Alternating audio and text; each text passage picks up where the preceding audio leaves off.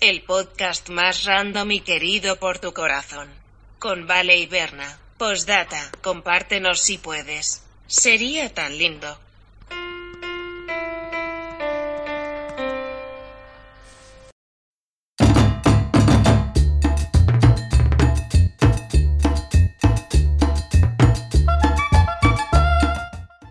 ¿Estás lista, Valentina? Estoy lista. ¿Y eso? Nos van a cortar el podcast, ¿no? Hay que esperar hasta que comience la música. 3, 2, 1 Uno y... y. Bienvenidos a Abyectos a un nuevo capítulo. Pe, pe, pe, peu. Arriba. Dale, patito. Simple, simple, doble, doble. Cadera, cadera, potito. Abajo. Seno, seno, coseno, tangente. Seno, seno, coseno, tangente. Se nota poco que nos vamos de vacaciones, vale, estamos como perrito electrocutado. Hola, abyectitos de mis corazones, ¿cómo está? La manga de abyectos que somos. ¿Qué tal? Ay, seguro se me caen las lágrimas. No me esperaba esa intro tan. The summer is mad. Bueno, y ahora que lo pienso, esta canción eh, igual es un poco como mm, Inception, porque tú vas entrando hacia el verano y Eso yo voy saliendo. Oh, sí. Que es Magic cuando empieza y cuando termina. y una parte de mí que quiere llorar. Qué pena. Pero quizás este invierno no sea tan cruel. Como dijo, Fue no sé nuestros senos así. La maldita primavera. Claro, nosotros vamos a empezar la maldita primavera mañana. Exacto, hoy día es mi último día del verano. Summer is magic. Wild On Ibiza. ¿Te acuerdas de esos programas de los 90? eh, Wild sí, On. Wild On. Muy Cancún, Sí, Cancún, Ibiza, como toda esa onda. muy mosaicos, porque muchos, muchos senos al aire. Claro, y en esa época era escándalo. Ahora es como. Hola, seno al aire. no, pues antes era como los 90, po. ¿Sabes lo que me acordaba el otro día? Eh, estaba viendo un- una cosa y mostraban. ¿Te acuerdas cuando Justin Timberlake. Eh, Justin. Eh. Con la Janet Jackson. El cabeza maruchan. Cuando le mostró el, el El seno. seno. Y que fue un escándalo que él tuvo que pedir disculpas porque habían sido como los Grammy y tuvo que pedir Mm. disculpas así como, Mm. perdón, no fue mi intención, como fue el momento y nos dejamos llevar. Pero, como abogada de Le Diable, me gustaría decir que eso, es un, eso está dentro de la bolsa de misterios sin resolver. Porque Sí. hay corrientes, corrientes filosóficas que dicen, ella sabía. Exacto. él- y hay otras corrientes filosóficas que dicen que no, que es pura maldad y machismo del cabeza de Maruchan. También, también. Hay muchas teorías y nada resuelto, así que. ¿Sabéis qué? Eso, eso me huele a pregunta abyecta de la semana. Lo voy a anotar inmediatamente. ¡Qué buena! Sí. ¿Hubo lo- maldad o no hubo maldad? ¡Está excelente! Perfecto. Que ya neta todo esto, ¿te cacháis ser hermana de Michael? Bueno, pero obviamente vamos a poner el Michael. Es todo tan complicado, Valentina, ahora. Este, este mundo es muy complicado, sí. ya No me gusta trabajar. Por un minuto dije, uy, qué alucinante ser hermana de Michael Jack. Y mientras Y iba mí- verbalizando, Estoy diciendo eso y a mí se me vino como el documental. eh, el papá. Todo. Bueno, mejor Otro tema. The summer is magic. Oye, vale, antes que se me olvide, tengo tres mini cosas.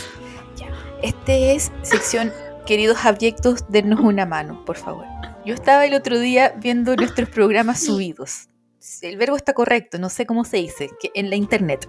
¿Ya? Ya, y vale. El programa que tiene más escuchas es el capítulo 1. Dos puntos. Queridos abyectos, el capítulo 1 un podcast, uno está con más nervio que nada, po. Entonces, si usted tiene un amiguito, mándele su capítulo favorito, po. No le diga así como en general, escucha abyecta. No, qué buen. Qué, qué eso diste en el clavo, sí, comparta el 12 o el... Por decir cualquier, el que a usted le por decir guste. cualquier número. Pero el 1, Eso. uno está en pañales, está nerviosa, es como, empieza tú, empieza tú". Exacto. Exacto, entonces, no. Y, y, y compártanos para que siga creciendo la familia abyecta. Y, y lo- una de las cosas que a mí me gusta, que seamos como tan diversos, es que las historias que llegan son de todos lados. De todos lados. El mundo es un pañuelo. y tengo dos cartitas que leerte. A ver. Y hablando de que el mundo es un pañuelo, la primera viene de Francia. Es que por favor, escucha. esto. Hay una auditora que se llama Sara y que está en Francia. Ya. Y esta auditora, por esas cosas de la vida, está haciendo empanadas. Siendo ella, su, su su lenguaje materno no es francés, pero ella le gustan las empanadas. Y me dijo, eh, este fin de semana voy a hacer empanadas, porque el fin de semana que recién pasó fueron las fiestas patrias de Chile. Sí. C-H-I, sí, L-E, le. Le. Sí, sí, sí, le, le, le. En fin. Y las empanadas es una de nuestras comidas típicas. Entonces yo sabía que ella iba a hacer empanadas el sábado. Entonces yo le escribí, Ya. Sara, ¿cómo te quedaron las empanadas? Y me dice, y comienzo a leer. Bueno, bueno, bueno. Tengo una historia que contarte. Y dice, hoy día yo estaba, en teoría iba a cocinar las empanadas, y cuando iba en el auto atropellé un gato. No. Y de modo de salvar al gato, lo agarré con mis manos y lo llevé al veterinario. Pero el gato me atacó. Luego, el gato murió. El veterinario vio mis manos y me mandó al hospital porque el gato atacó mis manos. Tuve, fuimos al hospital y el hospital me mandó a otro hospital por el daño, por el nivel de daño de mis manos. Nosotros leíamos este mensaje y era como, nos reíamos y llorábamos. Bueno, luego de esperar cuatro horas en el hospital específico de daño de manos, el doctor que me tenía que ver no estaba y me dijo, Oh. y la enfermera me hizo una curación y me dijo todo va a estar bien. Me desperté y las manos estaban peor. Y en las manos, y no es la mano, es Claro. las manos. Me dice, a todo esto el gato se llamaba Chanel. ¿Quién le pone un gato Chanel? Rest in Chanel peace. Number Song. Chanel el muerto. Bueno, al otro día fue al hospital y se fue de cirugía. Le tuvieron que operar la mano por la cual ella salvó al gato. No. Bueno. Y me decía, y lo que más rabia me da es que no puedo comer y la pobre había pasado 24 horas sin comer porque no sabía si lo operaban o no lo operaban, etc. Así que anoche dijo, he llegado a la casa recién, puedo comer, odio a Chanel, aunque igual me dio pena que haya muerto Sí. y dice, y tengo una mano eh, con las vendas y nos mandó la foto, y la otra mano sin operar. No pudo hacer empanadas. Ay, pero no sé si reír o llorar. con- Pero imagínate, imagina- solo ella ayudó al gatito. Sí, esperamos una pronta recuperación de esa, de esa mano. O sea, de esas Y manos. qué impresionante, porque para haber terminado en cirugía de mano, el daño debió haber sido tan grande, pero el nivel de adrenalina debió haber sido tan grande que no sintió nada. Claro, y después, boom. Fue el, el veterinario que le dijo, ¿te viste las manos? ¿Tenés que ir al hospital? Es que me estoy imaginando así algo a lo Tarantino. Y pobre Chanel, rest in peace. Rest in peace, Chanel. Este episodio va dedicado a ti. Y esta otra cartita llegó esta mañana de Mirna y dice, estoy Mirna. tomando un remedio homeopático para el vértigo, porque me da más o menos leve y llevo unos días ya con esto. Wow. Y estaba viendo los ingredientes del remedio. Y el primero es Ambra grisea. Lo googleé y era Amber gris. O sea, y me Oye. dice, estoy tomando caca de cachalote. Para el vértigo. Y dice, me están envenenando. Yo le puse, ¿por qué no lo revendes y te hacen millonario? En todo caso. Qué increíble, mira, hasta, hasta eso. Claro, porque Qué te acuerdas que cuando hablamos, dentro de los usos que descubrimos, estaba medicinal en los años del gato, Sí, sí, mucho Chanel. tiempo atrás. en los años de Chanel. Qué horror. Estas son historias abyectas y yo creo que aun cuando el, el de Sara es, es triste al fin y al cabo, Sí. tiene muchos componentes abyectos y es imposible no notarlo. Súper abierto. Más encima que iba a hacer empanadas. Iba Creo camino a hacer empanadas cuando atropella a Chanel. Qué horror. Qué buena historia igual. Digna como de un cortometraje. Está buena la historia. Sí.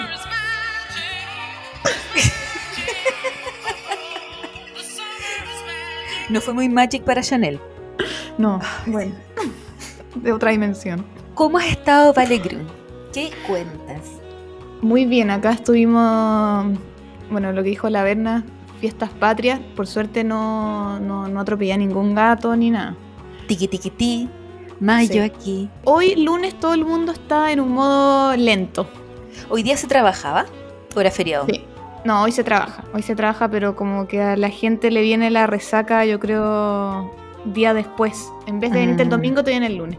Es que la fiesta nacional de Chile es una fiesta, realmente, porque generalmente el 18 y el 19 de septiembre son feriados legales.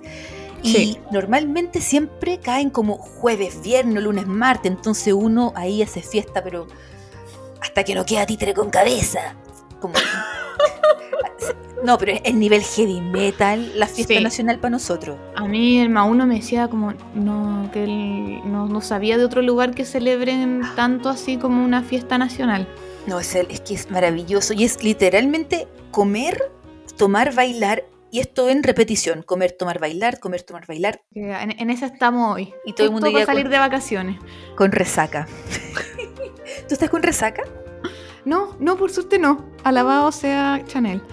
No- Chanel. Pobre- Voy a preguntarle a la Sara cómo era Chanel para que subamos una fotito en, Sí, en honor a le Chanel. ponemos como una, así unas nubes. aureola, sí, y le ponemos dientes de tiburón. Sí, porque esas manos. Sí, casi se fue.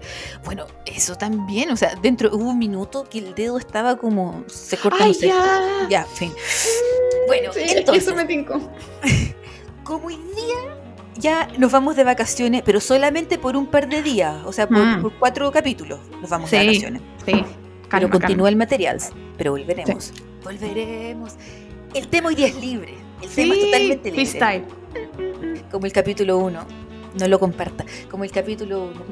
Comparta todos menos el 1. El tema es libre. ¿Y quién comienza esta semana, Valegrun? Creo que tú. No lo sé. A ver, déjame revisar. Voy a revisar los anales de. Digo anales. Sí, parto yo. Sí, ¿viste? Ya. Mi noticia es un poco yaya. Ya. Eh, ya, en fin. Ah, ya Go. todo esto, abyecto. Eh, como, he- como siempre, por todos lados mi cerebro. Pero, eh, como hoy día es el último capítulo de la temporada 1, eh, ellas por las que tienen Ellas. temporadas, vamos a hacer doble sección. Claro, pero no sabemos qué, qué sección eligió la otra. No, como siempre, no sabemos. Y no sabemos la noticia de la... Hoy no nos dimos palabrita tampoco. No. ¿Te cachai? ¿Tenemos la misma noticia? Se va todo a las bailas. Go. Vamos que no es la misma. Ya. Una familia al suroeste de China, en Yunnan, adoptó un perrito. Ah. El perrito empezó a crecer, ya Oh. pesaba 110 kilos. ¿Qué? Es- Porque claro, era un mastif tibetiano. Los mastif tibetianos son estos perros enormes que como Ah, ya de la familia del, del napolitano, supongo. Me Que Son gigantes, que la cabeza ya pesa 30 kilos. Pero lo interesante es que normalmente los mastifs tibetanos eh, pesan 85 kilos. Y este perrito ya, ya iba en 110. Una bestia. Entonces, claro, la familia eh, de la provincia de Yunnan decían que este perrito se comía todo, que comía dos baldes de noodles al día. Eh, sí, dos baldes de noodles al día. Entonces, un día lo llevaron al veterinario y el veterinario casi se fue cortina porque lo que ellos tenían de perrito no era un mastif tibetano, ¿Qué era un oso asiático negro. En peligro de extinción. Y aun cuando el oso vivía con la familia por estos tres años, el veterinario lo tuvo que sedar antes de transportarlo a su nueva residencia. Usted puede Una imaginar lo que bestia. puede ser. Y bueno, busqué las fotos. Obviamente todas las fotos van a estar como ustedes saben. Pero parecía un oso real. O sea, no, no es como que pareciese un perro. No, tú lo miras y tu cabeza dice es un oso. ¿Y qué estaba pensando esa familia? Bueno, No, no, lo sé. sé, no lo sé. Tal vez alguien les dijo como es un perro Obvio. muy Mm. raro. Y este, este oso en particular está en peligro de extinción. En el mercado negro es sumamente apetecido por medicina y por comida. Incluso el kilo de este oso negro es más caro que el oro y más caro que el hambre gris. A ese nivel. Ah, o sea, este es el supremo de todas Este las cosas. es supremo. El orden sería oso negro asiático, oro, eh, amber gris y después plata. Para cuando estén en las acciones, ustedes ya saben dónde poner Claro. la plata. ¿Saben? Ahí. Y la, la sustancia que ocupan del oso, que rabia esto, porque la sustancia es eh, la bilis de la vesícula biliar y se ocupa para medicina tradicional china. Incluso, lamentablemente, el cazar osos en China no es ilegal. Y hay cautiverios de ositos que los mantienen vivos Ay, no. para sacarle la bilis. Es horrible. es horrible. Ay. Bueno, cuando entrevistaban a la familia, le decían, pero ustedes nunca pensaron que era un oso no era un perro. Claro. Ellos decían, no, decían que ellos pensaban que eran un mastif tibetano súper inteligente, porque a ratos caminaba en dos patas, en dos patas como los osos. y decían que pensaban que era como un truquito que el oso, o sea, que el perro de alguna forma lo había aprendido. Y bueno, esta noticia me metió en el espiral de, pero el equivocarse de mascota es común. Y Qué Valentina buena pregunta. y abyectos del mundo es común. Escuchen por favor estos tres titulares. Estonianos rescataron al lobo salvaje del hielo pensando que era un perro. Este grupo de estonianos solo lo notaron cuando llegaron con el supuesto perro veterinario y el veterinario casi le dio un síncope ya que era un lobo salvaje. Me muero. Y en la foto aparece este lobito con máscara, o sea, como con... ¿Cómo se dice? Para que no te coma viva, básicamente. Bozal. Claro, una, un bozal. Un bozal. Segundo titular. Hombre, hombre en China cría un oso que encontró en el bosque pensando que era un perro sin hogar. O sea, en verdad es súper.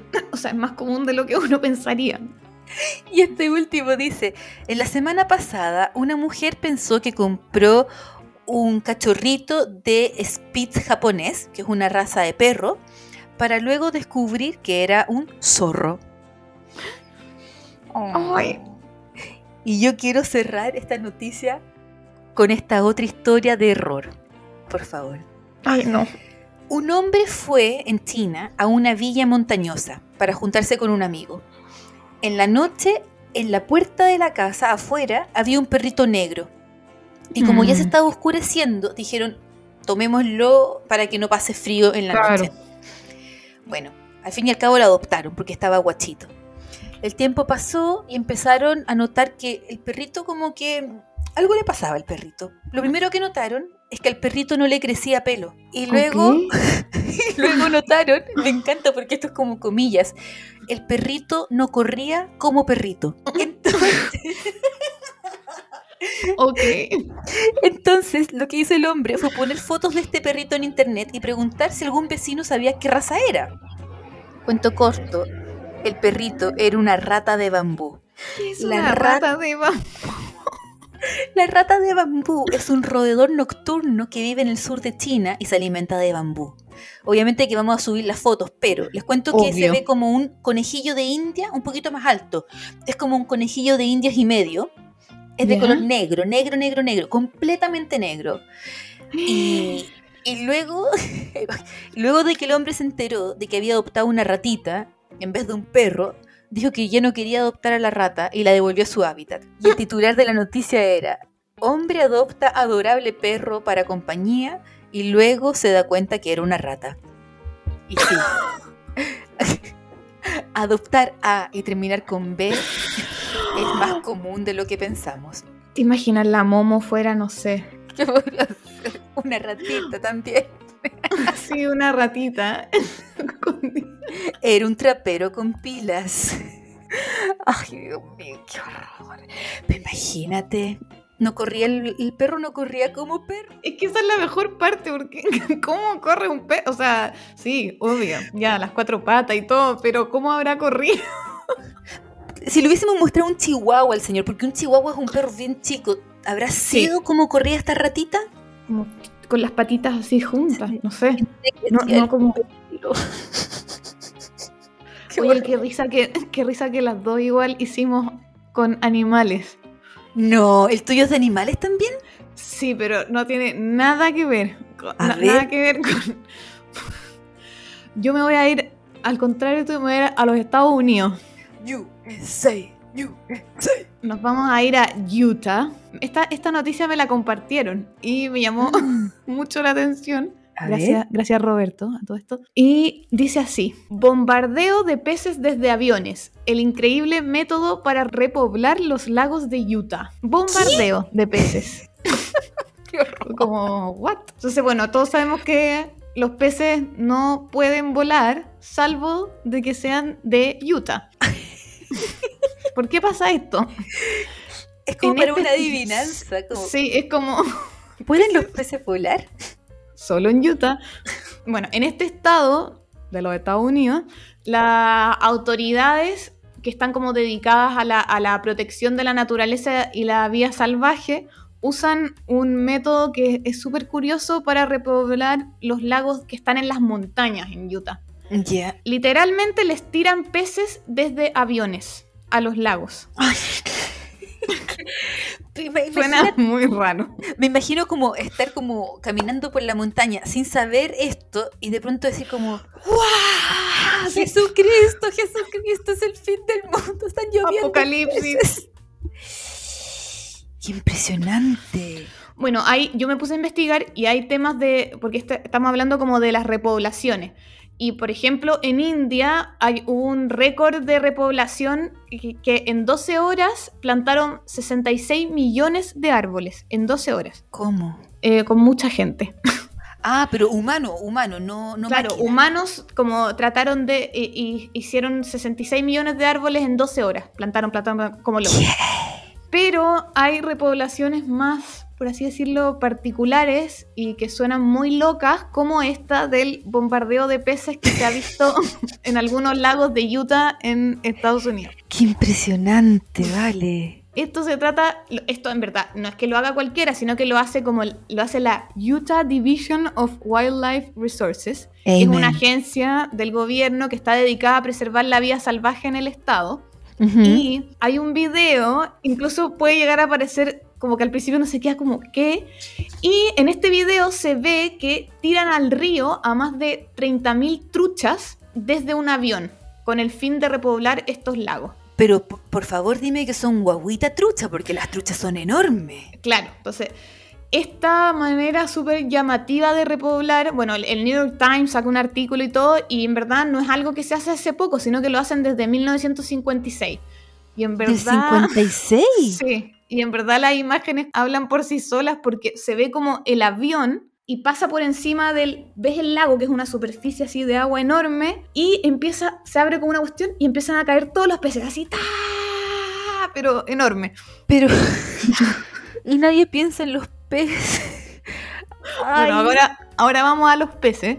Y estos, lo- la- los especímenes son la, la- la trucha de manantial, que es un tipo de trucha, y la trucha común. Y según este organismo, los vuelos son a poca altura y al ser animales súper chiquititos, empiezan a caer de una manera lenta. La explicación era un poco como una hoja cuando cae de un árbol, que empieza a planear. Ah, o sea, son chiquititos, chiquititos. Chiquitito, chiquitito. Y la tasa de supervivencia es mayor al 95%. O sea, ¡No! mueren algunos, pero es súper alta. Yo te iba a decir, como con suerte 50%. Yo también pensé. Esto, por ejemplo, en, en las cataratas del Niágara, que son unas cataratas enormes, los peces caen al vacío, porque hay veces que peces que saltan desde las cataratas hacia abajo y más del 90% sobreviven a una caída de 50 metros. 50 metros. 50 metros, o sea, es una altura enorme. Tendrán como, como un diseño, como, no sé si la palabra es como aerodinámico, pero un diseño que entre como zzz, suavecito al Sí, agua. yo también creo como plup. Y, y dice, bueno, esta, este organismo dice que este método, el de un avión que tira Pececillos. peces a los lagos, les permite lanzar hasta 35 mil peces en un solo vuelo. 35 mil. ¡Wow! ¡Qué Lo cual es suficiente, como que esto es suficiente para repoblar en los lagos entre 40 y 60 días. Y bueno, la pregunta del millón un poco, ¿por qué hacerlo así? No, como, no habrá otra no forma. había, no había pensado eso. No, puede. Debe ser tal vez que el lago está en una área muy X, ¿no? Y subir con bolsas de pescado. Bueno, eso también, los lagos están en áreas complicadas, son áreas montañosas, entonces que es, es bien inaccesible en auto y además este sistema del avión es mucho más efectivo ya que en auto los peces se estresan mucho más porque van en unas cajas, eh, se mueven todo el rato. Entonces en el avión el vuelo sale y a- al poco rato ya están de nuevo en el agua. Qué interesante. ¿Sabes lo que se me ocurrió cuando estaba, cuando estaba hablando de, del porcentaje de sobrevivencia? Eh, los clavadistas de las Olimpiadas, nerds, que se entran y entran como tan perfecto, con cero agüita saliendo. Entonces me imagino que un pez aún mejor, po. Oye, qué interesante porque yo el otro día también ¿Cómo estaba viendo... nerd? Qué interesante, querida amiga. Es que me llamó la atención fan de la Olimpiada y eso les, les suma o les resta puntos a los clavadistas. ¿El agüita? Lo, de- lo del agua, te voy a mandar No. un video que vi porque la idea es que cuando caigas al agua, el agua que sale, como el splash, sea lo más chico posible. Y eso hay una técnica para hacerlo. Te voy a mandar el video, muy interesante. Oh, eso también deberíamos algún día investigar, ¿vale? Em, que eso va a ser una conversación súper nerd, pero es como, por ejemplo, ¿cómo es el sistema para sacar microdécimas de, del gimnasta que está haciendo el no sé cuánto, ¿cachai? Eh, del clavadista, qué sé yo, la rodilla más adelante, Tema, sí, menos to- 0,1. Todos como los requerimientos que tienen que tener para sacar el puntaje así. Exacto, o que tú digas como cuando dos, eh, nado sincronizado, por ejemplo, si dos o más nadadoras eh, no están ocupando el mismo brazo, menos siete, qué sé yo. Uy, qué buen tema, me gustó. Esa va a ser a la vuelta de la temporada. Dificilísimo, pero bueno, lo voy a dejar ahí en la mesa. Lo tiré. Lo tiré en la Ay. mesa. Oye, Así qué que- interesante. Sí, es un, es un proceso súper llamativo, pero todos llegaron a la conclusión de que era lo, lo más adecuado para los peces, así que si alguna vez andan por los lagos de Utah y ven una lluvia, De lluvia de pescadito. peces, no se asusten, lo están No es el repoblando. apocalipsis. el apocalipsis. Y no lo era. Me imagino como todos los peces bajando así. Es que imagínate. Pero qué, qué bueno, qué bueno tener esta información porque se queda en nuestro disco duro cerebral y si algún día lo vemos, no nos vamos a, no nos va a dar un síncope. No, y le vamos a poder comentar al lado como, estos son los peces de Utah que caen desde un ¿Sabes avión. el porcentaje de sobrevivencia? vale, qué noticia más excelente, qué buena. Muchas gracias, Roberto. Abyecto máximo.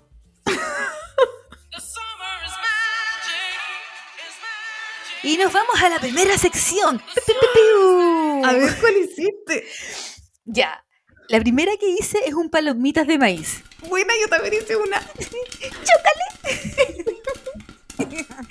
Ya, entonces, vale Grun. Yo te hice una palomita de maíz, pero no te hice de una película antigua o de un clásico. Ah, ah. Buena, buena. Te yo tengo hice- un clásico. Buena, porque esta película se estrenó como casi que hace media hora. La película se llama Mi hijo, My Son.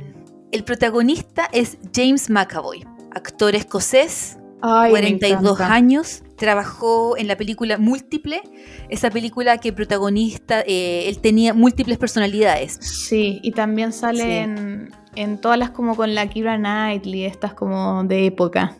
Y para todos los nerds que nos gusta X-Men, él era Charles Xavier. El pelado. Sí, Cuando bien joven. falto, bien falto de respeto tú, veo que no eres un X-Men fan. No, no soy tan. Igual los cacho, pero no, no soy tan Javi. fan. Él era Charlie Javi, Charles Xavier. Y también, haciendo la investigación periodística, trabajó en It, esa del payasito malo. ¡Sí! Su personaje se llamaba Bill Denbrough. Ella, ¿qué tal? Pero volvamos a la película. Mi hijo. El plot. ¿Qué tal el conocimiento? Ah, el plot. La película se trata de un hombre que está en la búsqueda de su hijo. El punto es lo que tiene en particular esta película. La Ya. película es un thriller, pero no es solo lo interesante de que esta película fue grabada en tiempos de COVID o que se ha guardado súper secretamente y es difícil de encontrar material sobre la película en internet. No. Lo que tiene de interesante es que el personaje de James McAvoy o James McAvoy nunca recibió un guion. ¿Cómo? Tal como lo escuchas. Todos los actores de la película tienen guiones excepto el protagonista. No. O sea, El tenía que actuar según lo que... lo que ocurría. ¡Qué El director de loco! la película, que es el francés Guillaume Canet, ya trató este Mm. tipo de película el 2017 con el thriller Mon Garçon. Lo siento, mamá, no hice el curso de francés. Te cacha mi mamá escuchando esto y me pega así un combo en la cabeza. Bueno, ahí en esa película del 2017, el protagonista solamente tenía como seis líneas de guion en toda la película. Y el año pasado, este director francés quiso hacer un remake y la hizo ¿Ya? en Escocia. Y lo que tiene de interesante este sistema de que McAvoy no tenga ningún guion es que tanto el actor como nosotros, los que estamos viendo la película, vamos descubriendo al mismo tiempo lo que va ocurriendo. ¡Wow! Impresionante, que nunca había escuchado algo así en la vida. Jamás, jamás. Tampoco. ¡Qué desafío! Y hoy en día la película ya está disponible para ver. Asumo que en la Dark Web. Pero yo vi el tráiler, es súper cool, porque por ejemplo, en un minuto, eh, James McAvoy está con un policía. Y el policía le hace como unas preguntas sobre en qué trabajas, eh, porque es probable que la desaparición del niño esté relacionado con eso. ¿Ya? Pero el tema es que James McAvoy no sabe en qué trabaja, porque no tiene ni un guion ni nada. Y es tan impresionante ver cómo él responde, cómo el actor responde sin ningún problema y la conversación continúa. Eh, Es, es impresionante. ¡Oh! ¡Qué! Me encantan estas cosas tan nuevas. Pero ¿qué dice la crítica? ¿Qué hice? ¡Oh! Lo sentimos. La crítica dice que la película no es buena. Ay, no. Y sobre todo dice que en ningún momento se revela al comienzo de la película este hecho de que no hubo guion. Entonces, para el espectador es simplemente una mala película, pudiendo haber sido una mala película, pero interesante. Ay. Yo, ¿Por qué? yo creo que la gente debió haber sabido de que no había guion, porque yo al ver el tráiler, sabiendo eso, yo ya encontraba impresionante todo lo que iba ocurriendo. La quiero ver, o sea, hoy. Exacto, así que, queridos abyectos del mundo, mi hijo o my son está por ahí. Si ustedes la encuentran, James McAvoy no tenía idea a qué, a qué iba. Qué, qué valiente igual. ¡Qué cool! Es como estar completamente desnudo en un escenario. Desnudo frente a las luces. Por eso y mucho más. Me parece que hay como una gaviota. Yo creo que tiene que ser como, como una versión discoteca. En discoteca, la abuela. En la discoteca. Wild On. ¿Qué lugares son Wild On? Cancún, Ibiza, Ay, Ibiza. Eh, ¿Cuál otro habíamos Playa del dicho? Carmen. Estoy pensando como en los 90. Playa del Carmen. Claro, Acapulco. Acapulco. ¿Te acordáis Luis Mí en Acapulco? Sí, yo diría que esos cuatro son Ibiza. Y bueno, Acapulco. y el sudeste asiático también, como que tiene eh, playas así. ¿cuál es la playa de Tailandia? En Tailandia, en, en- Ay, porque hay muchas islas, pero donde estuve yo se hacía. Donde estuve yo se hacía la Full Moon Party. Que... No, ¿y cómo se llama la playa de Leonardo DiCaprio que hizo esa película Ay, en la sí. juventud? Laguna Maya Azul. Beach. Es la Maya Beach. se llama. Wild On Maya Beach. ¿Tú vas a partir con tus palomitas o con tu segunda sección misteriosa? Ah, Sigamos con las, ¿Sigo con las palomitas Ya, o Vamos Chile, vamos Chile. Ya, el mío es un clásico de terror. Ah, Here comes No. Johnny. no, mentira que hiciste esa. Sí, igual me dio miedo. Bueno, estoy hablando del resplandor. Agradecida, hashtag agradecida. Yo me acuerdo que la vi, no sé por qué se me ocurrió la idea psicópata de verla sola. Así que bueno, después no pude dormir por un mes, pero Yo creo, ¿sabéis qué? Yo creo que eso es algo que debe ser un denominador común de mucho humano. El como. Es como lo que decía Gilda, me asusta pero me gusta. así, tal Sí. cual. Porque después no puedo dormir en la noche, eh, insomnio, Pero la me disfrutaste. empiezo a imaginar cosas, pero la disfruté. Pero, pero me morí de miedo y Ay, por favor, por favor, vale, te juro que alucino. Vamos, Chile. Bueno, El Resplandor se empezó, se estrenó el 80, pero se empezó a grabar el 79. Y la idea inicial era que el rodaje durara tres meses, pero no, no contaban con que Stanley Kubrick, el director, era un enfermo del detalle que hacía, o sea, hacía muchas tomas hasta, la, hasta tener la que él consiguiera, o sea, creyera que era la perfecta. Entonces, por ejemplo, una de las anécdotas es que cuando hay una, hay una escena que están peleando Jack Nicholson con la, Con la con mamá. Wendy. Wendy. Ay, Wendy. Están peleando en la escalera, una parte cuando empiezan a forcejear. Sí. Y esa escena la tuvieron que repetir 127 veces. No. 127. Es que no te lo. Porque me imagino esa cosita, ese clic, ese. Que Sí. diga como escena 118. Con cara escena así, pero- 119. Muriéndose. La 120. escena de. La escena del hacha, la típica, como Here comes Johnny, cuando mira así para el lado, esa la hicieron 100 veces. No. 100 veces. Así que en medio de los ensayos, ensayaban y estaba Stanley Kubrick en su máquina de escribir, rehaciendo los- el guion muchas veces. Todo el tiempo cambiaba la historia, todo el tiempo cambiaba la historia. Hay que decir que está basado en un libro de Stephen King, El Resplandor. Sí, sí. Exactamente. El Resplandor se estrenó en mayo del 80 y, aunque cueste creerlo, no tuvo la mejor recepción, ni la crítica, ni de Stephen King. A Stephen King no le gustó mucho la película, como quedó. No. Así que, por ejemplo, en el, en el caso, o sea, Stephen King decía que El Resplandor tuvo un gran error y aunque ustedes no lo crean nuevamente, a Stephen King no le gustó Jack Nicholson como protagonista. No, ya. Eso ha sido todo por hoy, Ana Abyecta. Muchas gracias por escucharnos. Nos vemos. Adiós. No te lo puedo creer. ¿Pero por qué? Él es perfección. Yo, pa- para mí, o sea, no me, ahora no se me ocurre nadie más. O sea, si hicieran, como están haciendo remake de todos, si hicieran un remake del abuela. Resplandor. Sí. de todos hoy en día. Pero si hicieran uno del Resplandor, yo en verdad no, o sea, no, no, no, no veo otro personaje. Encuentro que es perfecto. Así Porque que de la generación, ¿quién pudo haber sido? ¿Un Robert De Niro, ponte tú? ¿Qué más? Varios, sí, como todos, todo, Al Pacino. em, No, no tenéis sé. razón. Ay, el que me encanta a mí, eh, de- ¿cómo se llama? Eh, Danny DeVito. Ay, Danny DeVito, imagínate. Mm. Pero Jack Nicholson con sus cejas. no, son es todo. maravilloso, es maravilloso. Oye, Así- antes que sigas, vale, quiero so- solamente, eh, se me quedó grabado en la cabeza el nivel de perfeccionismo de que no es solamente que vamos a grabar de nuevo, sino que rehacía el guion. rehacer el guion. Bueno, eh, Stanley Kubrick es un personaje para analizar mucho. Qué Incluso ah, hubo una- la, su última película que se llama Ojos Bien Cerrados, que actuaba la Nicole Kidman con Tom Tu amigo. La Nicole Kidman contaba que fue tan estresante el rodaje que creo que tuvo que hacer terapia y bueno, y Stanley Kubrick después se estrenó la película, creo que se murió antes de que se estrenara la película, pero dijeron que fue así un rodaje terrorífico. Igual que El Resplandor, que fue demasiado intenso. Incluso, ¿viste la escena que, bueno, lo típico, cuando Jack, el protagonista, supuestamente la Wendy cree que él está trabajando en este libro y al final descubre que, que en, la- en todas las páginas estaba escrito eso, all work and no play makes Jack a dull boy. Eso de tanto trabajar y tampoco jugar hacen que Jack se aburra, una cosa así, creo que era en español. Perfecto, sí me acuerdo de esa escena. ¿Te Cuando ve la, ve- Wendy ve la hojita.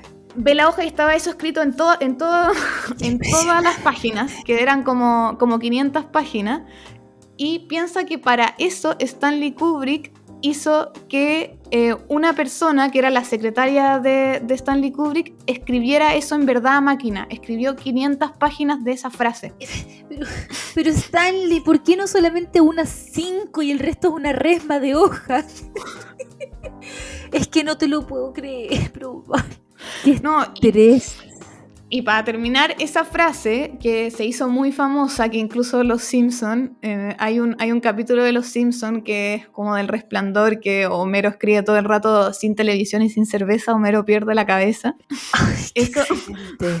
En cada país, eh, Stanley Kubrick pidió que se adaptara al idioma, o sea, no que se tradujera literal, sino que eh, en, en cada país que se usara la frase como más significativa que se pareciera a eso. Por ejemplo, en Alemania era la traducción de no dejes para mañana lo que puedas hacer hoy. Y en Francia era como, como más vale pájaro en mano que 100 volando. Ah, ¿Y en Chile sería? No sé, creo que era algo... El que mucha no sé, barca, poco aprieta. algo así. Sí, sí, muy bien. Oye, qué increíble y Dios bendiga al asistente de producción de Stanley Kubrick. A todo el equipo, yo creo Tú que. te podías imaginar, ¿te imagináis? 524 modelos de maquillaje propusieron los maquilladores para cada personaje. La música, todo. ¡Qué agotador! Terrible. Terrible.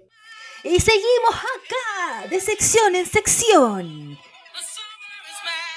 Aquí en tu programa favorito. Abyectas. Todos juntos. Última vez. 3, 2, 1 y. Qué horror, Dios mío. Yo te traje una sección que personalmente yo no la había hecho hace mucho tiempo, ¿Ya? pero tú, a ti te gusta mucho esta sección en particular. Ah, bless. Guinness Récord Abyecto de la Semana. Bien. ¿Tú también tienes eso? ¿Tienes otra? No, me No, digas cuál tienes. Ah.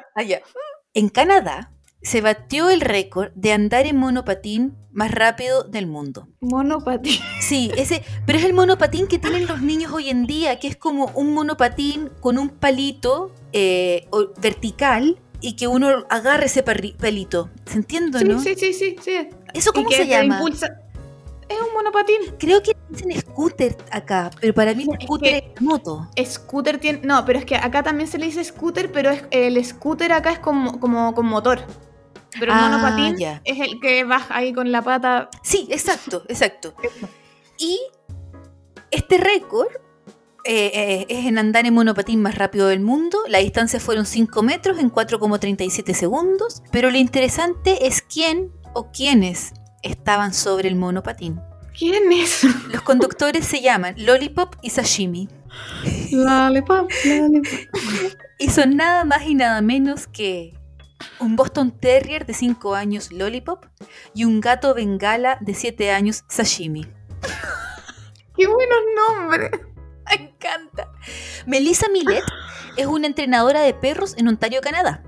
Ella es la dueña de Lollipop y Sashimi y contaba de que desde que ambos se conocieron, los- las mascotas al ser cachorritos, siempre tuvieron una amistad muy cercana. Con el paso del tiempo, ella empezó a entrenar a andar en monopatín a Lollipop y Sashimi, pero por separado. Y Melissa Ah. dice que jamás se le pasó por la cabeza de que ambos anduviesen en monopatín juntos. Y que de hecho, la primera vez de que Lollipop y Sashimi anduvieron juntos en monopatín fue totalmente natural y sin instrucciones de por medio. Cito. Ay, Un día, Sashimi, el gatito, estaba andando en monopatín cuando Lollipop, el perro, salta encima de Sashimi y empezó a empujar el monopatín. No podíamos creer lo que veíamos con mi esposo. Ellos solos son los creadores de este nuevo truco. Exacto. Entonces fueron los perros, o sea, el perro y el Vamos. gato, que hicieron este truco. Vamos. Y las Quiero fotos son lo más rico que hay, porque es el, gato el que está adelante. Entonces el gato como Ay, que lleva la dirección y el perrito ocupa la pata para mover el monopatín. No, es Y me lo, ima- me lo imagino con esa música de como de circo. Es lo más rico que hay, así que sí. Lollipop y Sashimi, ganadores de Guinness Record. Ay, quiero ver esas fotos demasiado. Bonita, so cute. Ay, Dios. Y ya cerrando nuestro capítulo. Ahora todo el mundo va a tener una sobredosis de esta canción y la van a odiar. Lo siento. A mí me mandaron esta, me mandaron una review para que la leyera. Oh, Yo, ese, yo diría, ¿sabéis qué? Yo diría que el review y, mm, y el buenos días, buenas cacas son mis secciones Bueno, favoritas. sí, sí. A mí esta me la mandó la Maca, que aparte le quería mandar un saludo de cumpleaños atrasado. Y mm, ella estaba buscando un trapero, una mopa, también se le dice, y se encontró con el siguiente comentario, porque vio uno y dijo, está bueno, voy a leer los comentarios, porque una hora se fija mucho en los comentarios. Esta es una mopa limpiadora giratoria, con, e, con- tiene como una esponja, Para como una mariposa. mopa, eh, como con pelos largos. No, no con pelos largos, es como, como una esponja. ¿Ya? Es como la esponja cuando lavas los platos, Sí. se parece a esa. Con y un es como en forma de mariposa en- con un palo. Y gira. Entonces, y gira. Entonces, bueno, estaba bueno. pero había es de la marca John Lewis. Parece Ok. que es una marca muy conocida en Estados Unidos también. Pero decía lo siguiente: apenas escurre, exprime el agua de la cabeza de la esponja, por lo tanto el piso queda empapado, tardando años en secar. Incluso con este clima, que lo escribió en primavera, incluso con este clima agradable. El pie de apoyo evita que el trapeador se acerque a los bordes. Ok. Sea, todo mal. Después de su uso, cuando se deja en el pie de apoyo, o sea, cuando tú lo dejas apoyado, el exceso de agua continúa saliendo, Ay, dejando el interior de mi armario con un charco de agua. ay, porque la persona lo guarda en el armario, pero y no le Claro, saca el agua. Pero parece que, que, que- que la esponja es como que no termina de secar, entonces acumula, acumula agua y después... y ahí pone, solo lo he usado un par de veces, recurriendo a limpiar el piso de rodillas con un balde y un trapo. O sea, se lo compró y tiene que limpiar el piso de rodillas. Pensando que tenía que intentarlo de nuevo esta mañana, la gota que colmó el vaso vino con el brazo que sujeta la base al poste Que se desprendió, haciendo que esta mopa quede totalmente inútil. Tontamente compré un cabezal de esponja de repuesto, porque pensó, hijo, oh, quizás la esponja está mala, lo voy a cambiar. Así que desperdicié aún más mi dinero. Desafortunadamente tuve que darle una estrella a este trapeador para poder publicar una reseña. Ni siquiera es digno de eso. Confié en John Lewis para vender productos aptos para su uso. Desafortunadamente no leí las reseñas de otros clientes. John Lewis, ¿por qué vende esto? No es adecuado para su propósito. Enojadísimo con John. Lewis. La, la parte que me da mucha risa y que son las, las ironías de la vida es que él puso, está alegando de esta mopa que no, que bota agua y no chupa. Dice, la gota que rebalsó el vaso. Pero ¿por qué ocupa eso, señor? ¿Qué pe- La gota que rebalsó el vaso y el cual no puedo secar. Qué Así que, más linda. No compré, parece que esa, esa mopa no, No. funciona como se debe. John Lewis, malo, malo, malo. Hay mopas que uno le pone agua. Yo me acuerdo que yo tenía una mopa que por arriba del tubito yo le podía poner agua. Ay, sí, hace... Exacto, lleva botando el agua. Oye, ¿sabéis lo que me acordé antes que cerremos? Em, la semana pasada hablamos del cuchillo cortacaca. Sí. Una persona escribió, Bernie, no puedo, creer, no puedo creer que exista esta herramienta. La he necesitado toda mi vida. Mi water ¡No! queda tapado al menos una vez a la semana por culpa de mi gran caca. Y dije, wow, hay alguien más en el mundo como yo. Y más de una vez he tenido que ver cómo partir mi caca para que se vaya. Jamás pensé que llegaría a contar esto, qué vergüenza, pero cuando lo leí, eh, me sentí, o sea, cuando lo escuché me sentí demasiado identificada. Anónimo. Anónimo. Sí, sí, le dije a la persona, lo voy a leer y lo diré anónimo. Qué excelente, unidos en la caca. Unidos en la caca. El de caquis, sí. Así que, qué, qué bueno el cuchillo de caca. Yo encuentro que es un gran invento. O sea, no, no, yo no lo hubiera pensado nunca. No, no, y anónimo también. Yo conozco una persona que estaba en un baño en, en, tus, en tus países, en las Buenos Aires, y, y la caca no se fue por el retrete. Esto es como terminando como con un improvisado buenos días, buenas cacas. Sí. Y la, la caca no se fue por el retrete. Entonces esta persona no halló nada mejor. Bueno, y trataba, trataba, trataba. Y agarró la caca, la metió en una bolsita. La Ay, caca. no. Se, sub- se fue a la azotea del edificio y empezó a girar la caca en la bolsita, como hasta que la bolsita voló por los aires de Buenos Aires. Y nadie sabe, tal vez a alguien le llegó una bolsita con una caquita dentro. Historia real. No fui yo, pero historia real. Anónimo. Yo también tengo una historia real anónima que tampoco soy yo, pero de una, Somos tan nerds. No fui yo. una persona de poco tamaño hizo una gran caca De poco tamaño siendo re- eh, niño o pequeño. siendo niño. Ah, niño, siendo niño. Y em, se tapó el baño y no había forma de, de- de que pasara. O sea, estaba completamente bloqueado hasta que tuvo que llegar otra persona con un palito de un árbol y partir Bueno, esos son los orígenes del cuchillo Mojón. de caca. Vale. un palito. ¿Viste? Si usted no tiene un cuchillo de caca, no se preocupe. Un palito funciona perfecto. bueno, tal vez la persona de la azotea debió haber ocupado un palito en vez de la bolsita. Yo es que jamás se me hubiera ocurrido subir a la azo- azotea así, girar y tirar. Imagínate si a alguien le llegó como en, en- o en un ventanal. Exacto. Y que te entre en la cabeza como. "Uh oh". en fin, abyectos del corazón. Datos prácticos. Nosotras Sí. nos vamos de. El Summer is Magic, nos vamos de vacaciones por cuatro semanas, cuatro capítulos. Pero las Instagramis queda ahí. Ustedes nos mandan noticias, nosotros publicamos la sección. Todo, todo esto, Instagram va a estar ahí alimentándose. Y también, si nos quiere compartir, ¿cuál era el, el secreto, Vale, de la idea? Pero ya se me olvidó, no estoy reteniendo. Dale, Grun, si usted nos quiere compartir, no comparte el capítulo 1, comparte su capítulo sí, favorito. obvio, sí, sí, el favorito, por favor. Pero no el uno. El uno es como, como la puerta Piloto, de piloto. entrada. Pero piloto, piloto. Uno de las series no se acuerda del primer capítulo. No, señor. Se acuerda del 8, de, de eso. Pero, Pero, no- no se lamentablemente puede hacer una mala impresión. Sí, así que no, no comparta ese, por favor, porque igual hemos evolucionado bastante. Así que esto viene, bien de- viene muy cerca, Vale, que nosotras digamos que hemos evolucionado bastante.